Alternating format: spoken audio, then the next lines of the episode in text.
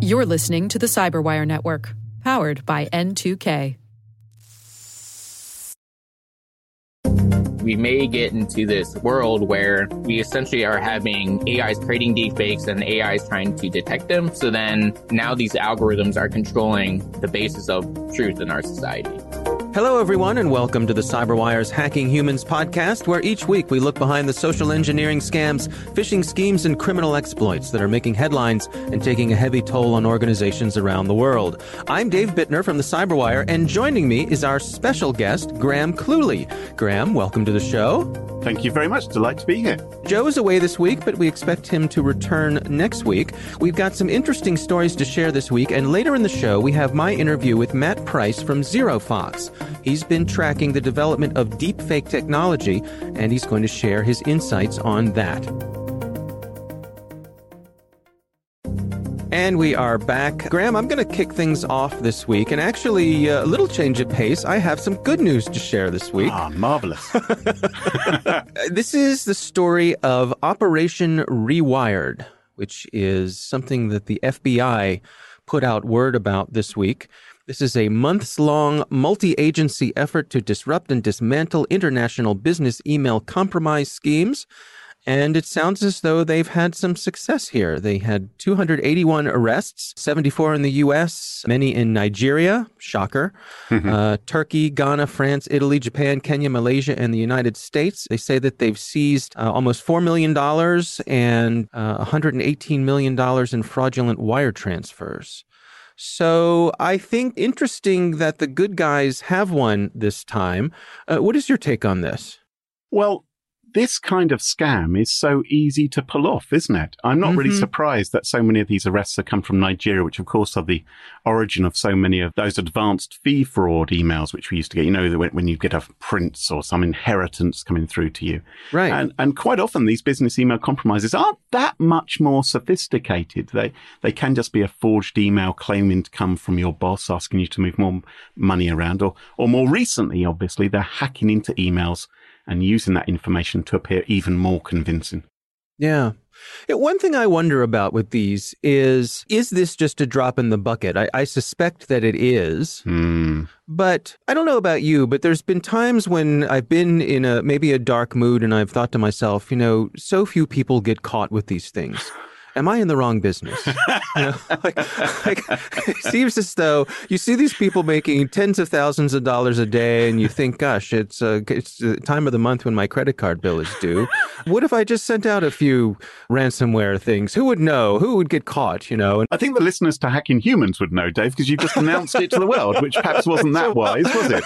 If, if this was your grand plot, maybe you should have kept yeah, it to yourself, well, not when the microphone's turned on. Well, but, I, yes, good good point, Graham. Good point. I think a lot of people probably think like you. People who work in the InfoSec community think, you know, sometimes crumbs, these criminals are making so much money with attacks sometimes which aren't that sophisticated. Of course, it's not just the fear of getting caught which stops us from doing it. But I think many of us actually have a moral compass and many of us actually think, no, that's actually wrong. And we feel very strongly that these sort of things are wrong and shouldn't be done. And so you couldn't pay me any amount of money and make me scam some little old lady or a business out of a million dollars. What's that like, Graham? What does that feel like? I, I want to know. I... Being good.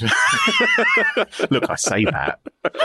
Obviously, I'm no, secretly you're, you're in a little volcano right, of my right, hidden exactly. Yeah. Breaking news tomorrow. right, they're hauling you away in handcuffs. Absolutely, you're right, and I think uh, you know clearly that is a big part of it. Is it's just wrong. But I wonder how much these sorts of things are symbolic in that they plant that seed, they plant that little bit of doubt for people that hey it's not free and clear, there is a chance that you're going to get caught. There are people actively out there trying to shut these things down. I'm not sure that arrests like this act as such a huge disincentive, even if people do end up going to jail for a long time. I think some of the people behind these schemes probably come from quite impoverished backgrounds, which has led them to crime in the first place.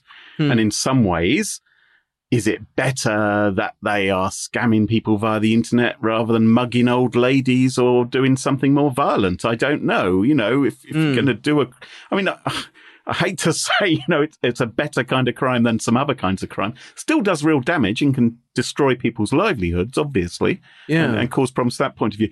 But like you, I do suspect there are an awful lot more people doing this kind of thing from all sorts of countries around the world. Yeah. Well, it's good news, and it's always nice to see uh, the good Yeah. guys have a win like this. That's my story this week. Graham, what do you have to share with us? Well, I've got something a little bit peculiar. You know, Hmm. I mean, on hacking humans and we reading the media headlines, we're always hearing about people's online accounts getting hacked, folks getting phished, you know, the mistakes which they're making. Maybe they're reusing the same password in multiple places. And so the bad guys are breaking into accounts. So the, the sort of advice which we give people all the time is make sure you've turned on your two factor authentication. You know, it's one of the best pieces of advice we can give people Right. as to how to use a piece of technology to remain safer online. And there are a number of companies which help you do this. There's some free apps, obviously, which you can install on your smartphone. But one company is Duo Security. They're actually part of Cisco now, I think. They offer cloud-based multi-factor authentication. And I actually use them on my own website. When I try to log in to the back end of my website, Duo sends a little push to my mobile and I've got a little button which pops up to confirm, yes, it's really me who's logging in. You know, it's fantastic. So if someone else tried to log in, if they happen to get my password, I would get a warning and I would say, no, don't let them in.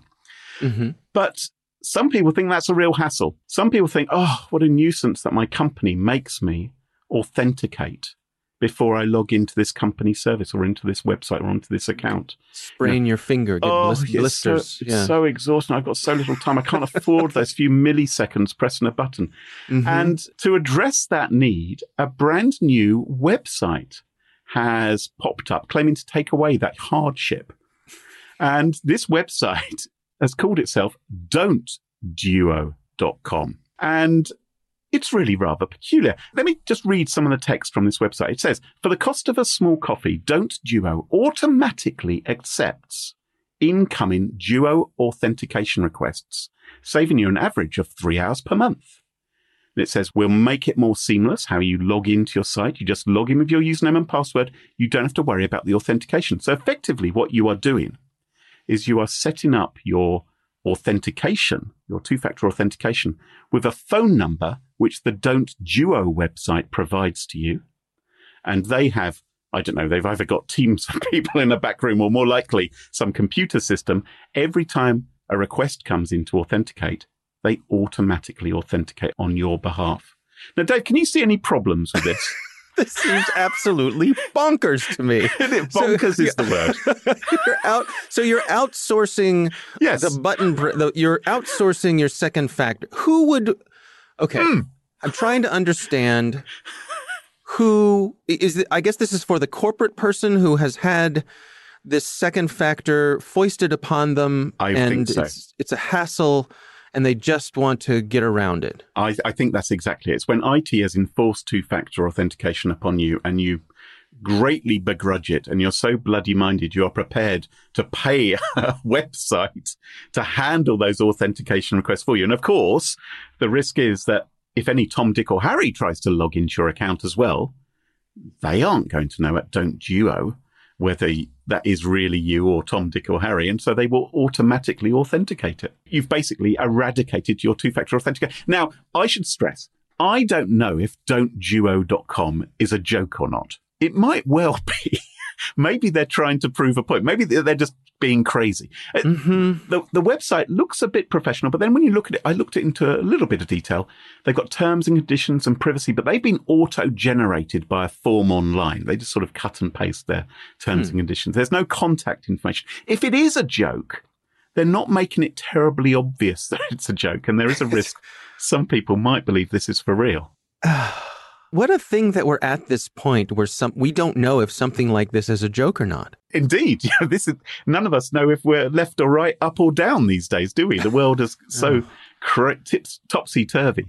Uh, but the, the analogy I would give, though, regarding a site like this or any service which offers to auto authenticate for you, is you wouldn't hand over the keys to your kingdom to some nutter on the bus.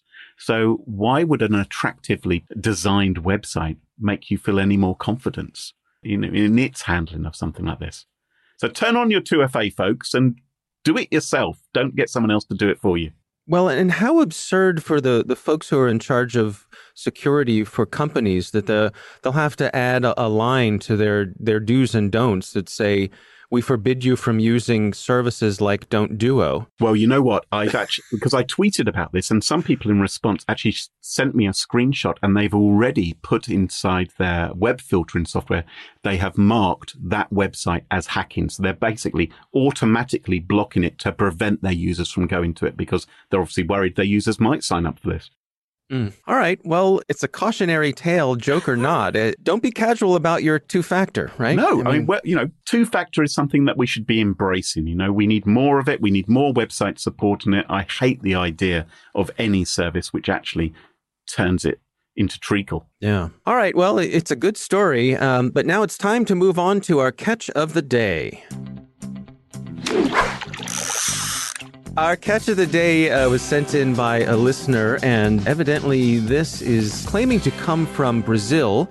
And Graham, if you've listened to Hacking Humans at all, you know that I am a master of dialects. You are so, very good at the old accents. I'm, I'm yes, looking forward to this just, one. It's it's a gift, really. So I'm going to do my best Brazilian accent with this one. It goes a little bit like this: Dear beloved one, my name is Cristiano Ronaldo dos Santos Aveiro a Portuguese professional footballer who plays as a forward for Serie A club Juventus and captains the Portugal national team. I am a good professional soccer player, a good merchant. I have several industrial companies and good share in various banks in the world. I spend all my life as a professional soccer player in Series A club Juventus and captains the Portugal national team. I'm writing this letter to people who are really in need of help to contact my attorney urgently so that she can make available preparation on your request. Especially people who want to play soccer, parents who lost their job, women of the day who are divorced by their husband and cannot survive from feeding theirself. Please contact my attorney and stop weeping. Probably let me know what you really need money for. Yours sincerely, Cristiano Ronaldo. First of all, round of applause to the accent. I, it, Spot on, isn't it, Graham? It, actually reminded me a little bit of Ricardo Montalban. Well, uh, I could have been that little guy. Remember the guy who jumps up and down? Tattoo, the plane, yes, the plane. tattoo, yes. Uh-huh, Hervé Villechaize, that's I think, right. I think Ricardo was maybe Mexican rather than Brazilian, but hey, you know, right, right kind well, of direction. Um, part of the world, yeah. yeah, exactly. Well, I mean, seriously? I mean, Ronaldo is a superstar in many people's eyes, isn't he? I, I think mean, my, so. My son adores him. He thinks he's fantastic, despite my trying to put him off him. He, he thinks he's just he's just like wonderful. I'm saying, no, he's a terrible human being all the time. He pretends he's been fouled, as if he would ever ah. give money away. Oh yes, he's a big cheat. I Am I see. to say that? I, all right. Okay. See, this is not this opinion. is not something that I follow because, as you know, we are the one nation in the world who prefers to play with a pointy ball rather than yes. a round one. So. Yes.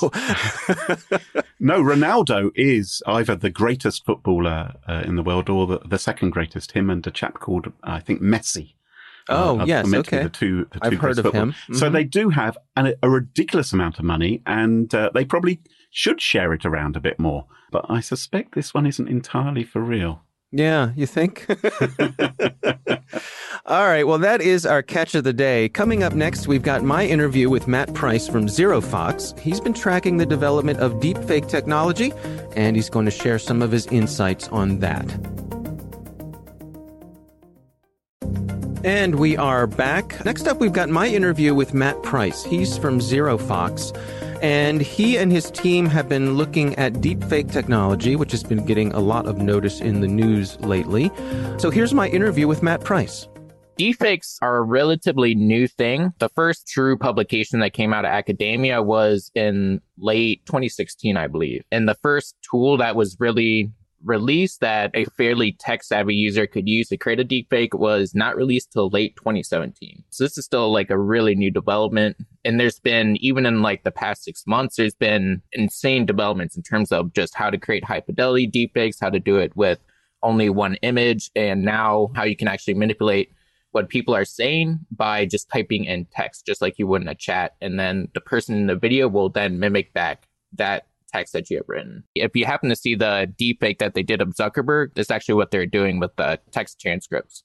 I mean, it's interesting uh, looking back at the history of it because I remember, I mean, it's been a while now that you could see, you know, digital doubles in, in movies and things like that. I think even, you know, look 20 years or so, looking back to movies like Titanic, where they were doing some groundbreaking work on that. But I suppose part of what's happening now is just the accessibility of these tools it used to cost millions of dollars to the movie studios to do what we can now just do today in a few hours on a machine with a couple of powerful GPUs. So just kind of putting together the whole tool chain, like the advances that we've had in neural networks, the advances that we've had in hardware, particularly on the GPU side, have just enabled anybody now to really create these kind of deepfakes. And, and is it purely a matter that the processing power is available, or is it also progress on the actual software itself? Are people making breakthroughs with that? Both. Definitely the combination of them. Like the hmm. the software really would not work today without the hardware. So the hardware had to happen first. But then once the hardware kind of got to the stage where it is now, the algorithms and the models were able to kind of catch up um, with the various techniques that academics are, are using today.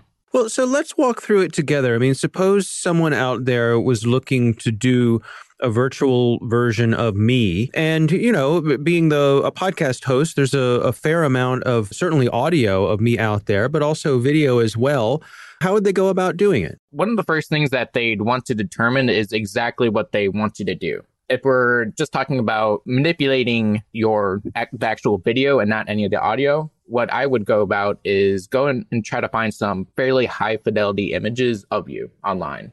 Hmm. So you'd go and do, do that data gathering process. And then what you do is you essentially feed those videos into just one of the kind of open source deepfake model frameworks that are out there, like DeepFaceLab, for example. You then feed those images into it along with the source video. So maybe the source video is a news presenter.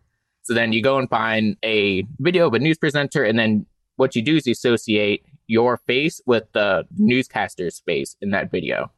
And then what the model does is it starts to map your face onto that news presenter over many, many iterations, like usually tens of thousands.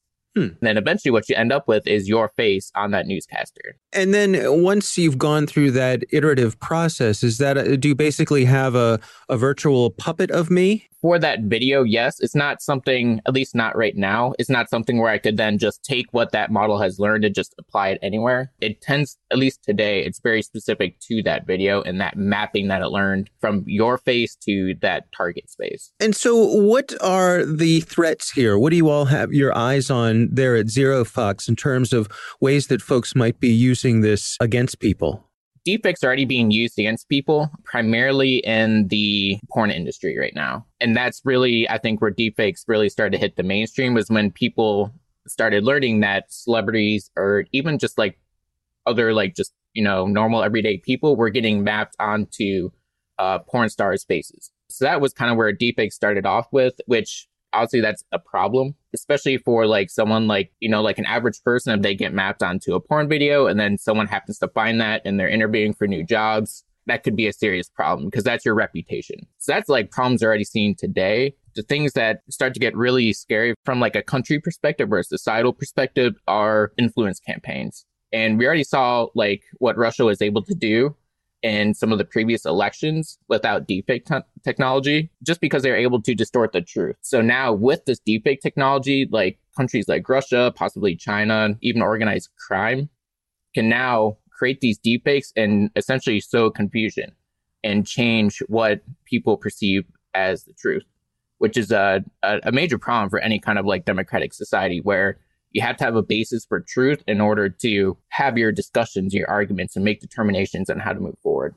I would imagine also just the, the uncertainty of no longer being able to trust that something you're seeing on video is legitimate. Yeah. I mean, you probably heard the popular phrase like seeing is believing. Right. That is really no longer the case. And honestly, through the research I've been doing, I've somewhat become paranoid in that I now start like really looking at videos. Even when I'm watching TV now, I'm looking at the people. I'm like, is this a deep fake? Is, is what I'm seeing like the actual truth? I mean, it really can distort like how you interpret things and how you approach just what you're seeing out there today. Now, what are possible solutions to this? Do we end up with some sort of, you know, chain of custody of, of video footage? Dare I say, uh, some sort of blockchain kind of thing? Possibly. The problem with that, though, is that it requires everyone that's producing video to buy into that protection chain, essentially, which I don't think is going to be the case. That requires everyone from like hardware and software vendors to essentially get on board and then release this over time. Even if that everyone does do that, it's still going to be many years, if not tens of years before that could really start to, to matter, where you can actually track the custody of a video and, and what it's gone through. So I'm not sure that is the ultimate solution. A lot of the solutions right now are just focused on detecting deepfakes. And that's actually what we've been working on as well here at ZeroFox. And this is also somewhat concerning because we may get into this world where we essentially are having AIs creating deepfakes and AIs trying to detect them. So then now these algorithms are controlling the basis of truth in our society, hmm. which is a problem in and of itself as well. Right. Because I could see you getting into then you have AIs trying to get past the AIs that are trying to detect things, and round and round you go. Exactly. So, what are some of the ways that you all are tracking in terms of being able to detect these sorts of things? What we're trying to do is we're actually trying to build out a set of what I call leak detectors. So individually, none of these detectors by themselves will give you a what I would consider a high fidelity result, like this video is a deepfake. But when you start looking at the results from many of these detectors when run over a video, like in aggregate, they give you a very good idea has this video been digitally manipulated or not. So that's how we've been tackling it. So DARPA's been funding research into deepfakes and their detection for the past about two to three years. Hmm. And there's actually been a number of papers that have come out of that. And a lot of those are focused on essentially building one fairly powerful model, generally looking at the temporal effects in videos to detect if uh, a video is a deepfake or not. You know, I, I, know, for example, on Twitter, there are tools available where you can have uh, the tool analyze a Twitter account and come back at you with a likelihood that that account is a bot or not. Do, do you see similar types of things popping up in terms of being able to decide whether or not something's a deepfake? I think right now that's where the general consensus of people working on this problem, I think that's where this is headed. Graham, what do you think about all this? Lots to unpack. Oh, you know, this whole deepfake stuff is, horrifying, really, isn't it? It feels like a, a huge challenge, not just to us in the InfoSec community, but really to society in general, because the amount of influence which something like this could have upon people, damaging not just brands and reputations, but also being used for propaganda purposes, it's it's horrific. I agree. Part of me wonders, though, you know, we survived Photoshop, right? Yes, but we did. And I do remember the first time I saw a photoshopped image. You know, it was like a crowd of us. We, there was a group photo, and mm-hmm. one of us had been photoshopped into the shape of a banana. And it was a very cool, it was a very cool, it was like a man sized banana with their head sticking out. And I thought, my goodness, that's amazing. I, I was really impressed by that. But there's something so much more believable by moving video or mm-hmm. and, also because the world has changed since photoshop first came along because now we're all consuming information so quickly so rapidly and we have the ability to reshare it via social networks as we know you know people don't bother to check the authenticity of these things they will pass them on just in case right it's true and we thought you should know this. And the lie spreads around the world much more quickly than the correction ever will. Well, and, and I think it also speaks to that point that we've heard about um, these information operations that we've seen coming out of Russia yeah. and other countries that it it may not necessarily be what they're spreading as much as just the uncertainty that it injects into people's minds or they don't know what they can trust because you, you end up just not being able to trust anything, do you? I mean, mm-hmm. that, that, that is the fit. It was very interesting to hear during the interview some of the ways in which they're trying to tackle this. Cause I do think it's a, an enormous challenge because there's always going to be this problem of both false negatives and false positives as well you know, both of which you want to keep to an absolute minimum. But this idea of detecting whether something might be a deep fake by, for instance, trying to determine whether the tweeting account might be a bot or not, I'm not sure if that's really good enough because although that may be used to initially seed the deep fake, innocent people then begin to reshare a video or download it and post it on a different social network. And mm-hmm. those are real people who are maybe passing it on with good intentions and aren't bots under the control of some evil mastermind. Right. And so I, I think just looking at the origin, it may be handy for the social network themselves if they want to weed these out, but I'm not sure it's so useful for you and I because the dispersion continues through regular folks. Yeah, and you know we touched a little bit on this whole notion of of some sort of chain of custody, uh, but I just think in today's world of sharing things that I don't see how that's practical. No, I really don't know what the answer is to this. I, it'd be interesting to see where it goes, but I, I have this horrible feeling that things are just going to get worse and the media will become less trustworthy, sadly, as a consequence. And that's probably not something which we we want happening. I, but let's let's talk about the real problem here, Dave. Hmm. Virtual Dave Bittner. I mean, oh my. yeah, we're whew, we're both podcasters. Our voices are very easy to fake because the amount of material that's out there. Mm-hmm. The good news for us is that because we're podcasters, we're also completely broke. So we we haven't got much to right. steal from us. There's nothing to steal. That's true, right? but okay. Pe- but people in the public eye or company execs, well, it could be much more damage done, couldn't there, through something like this? It's. Uh, mm-hmm. I've seen a couple of reports beginning to come out about deep faked audio in CEO scams. Mm-hmm. Um, I think Yeah. Symantec a couple of months ago said that they'd seen something like that. I wasn't really clear how the victims knew it was a deep fake, uh, how it then, rather than just someone who's really good at impressions. I mean, we've heard your fantastic accent already Right. uh, earlier on. Well, yeah, Joe and I talked about this uh, in a recent show. That there was this story where the insurance company and the company who got hit Right. claimed it was some sort of deep fake, and I, I said I'm skeptical because right. it's just easier to hire someone who's a good mimic Totally. and do it that way. Why? Why? Why See, the I- hard I- way? Okay, so listen, there I am working in the company uh, as if they'd give me responsibility over money or something like that. But if I was to move Right, money right. into someone else's account and then it's found out that I did it, would I say, oh, it was probably a guy who was doing a, a convincing Brazilian accent?